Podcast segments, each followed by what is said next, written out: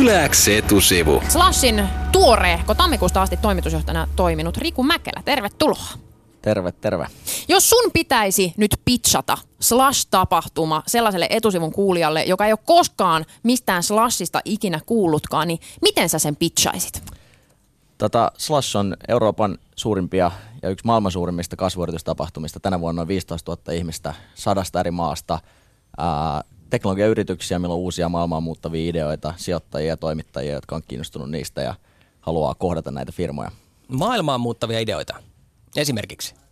Ää, esimerkiksi, tota, ää, no tänä vuonna lavalla on tota, tosi monia yrittäjiä, mitkä on jo rakentanut miljardien arvosta liiketoimintaa, asioita, mitkä on oikeasti, oikeasti maailman mittakaavassa muuttanut, muuttanut asioita ja tekemistä. Että Entä on, tuleeko mieleen jotain konkreettista firmaa esimerkiksi, joka, joka tällaista tekee?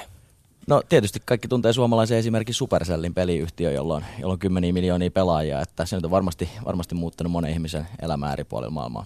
Ja Slash on siis hirveän tärkeä niin startup-yrittäjille kuin startup-yrittäjiksi haluaville kuin sitten sijoittajille, jotka saapuu tuonne Slashiin siis niin kuin tapaamaan toisiaan ja, ja hyötymään toisistaan. Mutta miksi ne kannattaisi tulla, jos ei ole kumpaakaan?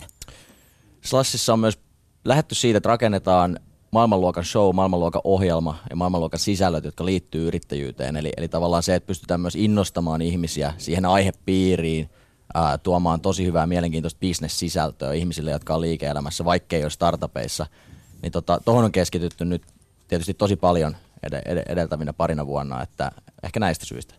No Slash on suomalainen tapahtuma, varsin kansainvälinen, että siellä on, siellä on startup-yrityksiä ympäri maailmaa ja sijoittajia ympäri maailmaa.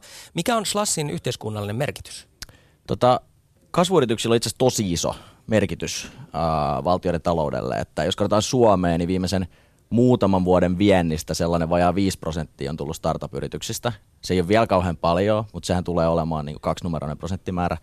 Ja tota, itse asiassa Jenkeistä on tutkittu jo 70-luvulta asti, että kaikki uudet työpaikat syntyy startup-yrityksiin. Ja on esimerkiksi siellä, siellä valtiossa syntynyt startup-yrityksiä. Tämä niin kuin sama rupeaa näkymään Suomessa, että isot yritykset palkkaa työntekijöitä, sitten toisaalta päästään jonkun verran työntekijöitä pois ja itse asiassa ne on ne uudet yritykset, mihin tavallaan nettona kaikki uudet työpaikat syntyy. Uskallatko luvata nyt Slashin tuoreena toimarina, tämä on sun eka, eka Slash, jota sä toimitusjohtajana vedät, niin uskallatko luvata, että tässä vuoden 2015 Slashissa syntyy X määrä uusia yrityksiä tai X määrä työpaikkoja? Nyt vähän niin kuin poliitikko lupausta ennen vaaleja kehii.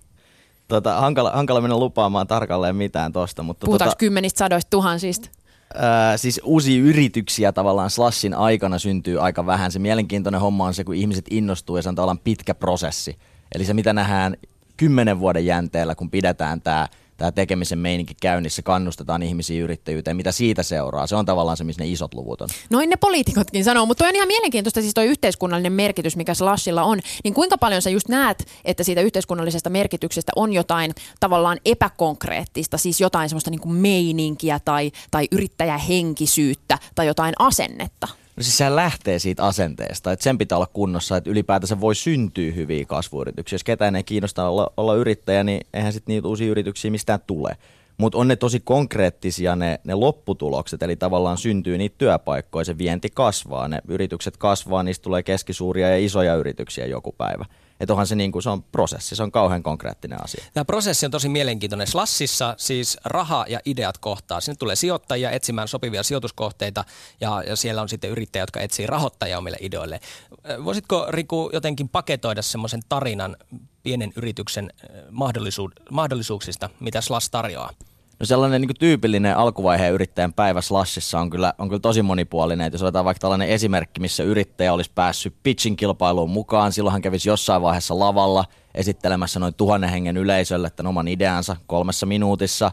Hänellä voi olla ennakkoon meidän työkalujen kautta sovittuja sijoittajatapaamisia vaikka kymmenen jälkimmäisenä päivänä, mitkä hän sitten juoksee läpi. Ja muuten hän saattaa esimerkiksi kohdata vaikka oman ää, toimiala tavallaan vertaisryhmänsä muita yrittäjiä, vaihtaa ideoita ja siinähän se kaksi päivää sitten olikin. Vielä kun käy illalla päivällisellä tai jossain bileissä, niin pikkusen voi olla veto pois. Ja kello ympäri jälkeen. koko ajan mennä. Joo, eli idea on se, että ohjelma alkaa aikaisin aamulla ja päättyy myöhään yöllä, eli tavallaan todella, todella intensiivinen parin päivän setti. Ja jos hyvin käy, niin yhteistyö vaikka sitten jonkun sijoittajan kanssa jatkuu, jatkuu ja kehitystyö jatkuu sitten sen slashin jälkeen. Sehän Joo. varmaan niin kuin monen tavoite siellä on. Eli, eli nimenomaan toi, että tavallaan siinä, siinähän on vasta ne alkupamaukset erilaisille jutuille ja sitten kuukausien yli jatketaan yhteistyökumppanuuksien kehittämistä tai, tai sijoittajien kanssa keskusteluita tai mikä se nyt olikaan se, mitä lähdettiin tekemään. Slash on siis lähtölaukaus. Sä oot päätynyt Slashin toimitusjohtajaksi vapaaehtoistyön kautta ja itse asiassa tämä koko tapahtuma rakentuu aika pitkälti vapaaehtoisvoimin. Näin on joo, eli tänä vuonna on puolitoista tuhatta vapaaehtoista. Meillä oli itse asiassa eilen, eilen koko porukka ää, tuolla tota, tennispalatsissa ja se oli kuulemma Finkinon historian isoin ää, yksityistapahtuma, eli meillä on tällainen infotilaisuus kaikille, kaikille vapaaehtoisille. Et se on ollut jotenkin aivan käsittämättömän siistiä nähdä, kuinka moni ihminen tuohon on halunnut lähteä mukaan. Ja tosiaan itsekin päätynyt sitä kautta, että pari vuotta sitten oli 600 vapaaehtoista ja nyt on puolitoista tuhatta. Niin sä oot sanonut itse asiassa jossain haastattelussa, että säkin lähdit just vapaaehtoisuuden kautta mukaan, ja kun lähdit, niin taaksepäin ei ollut katsomista. Siis kyllähän toi kuulostaa toi koko slash vapaaehtoisporukka kans vähän semmoiselta niin uskonlahkolta, johon hurahdetaan, ja sitten ei ole enää paluuta sieltä, sieltä niin joukko itsemurhan syövereistä isosta luolasta.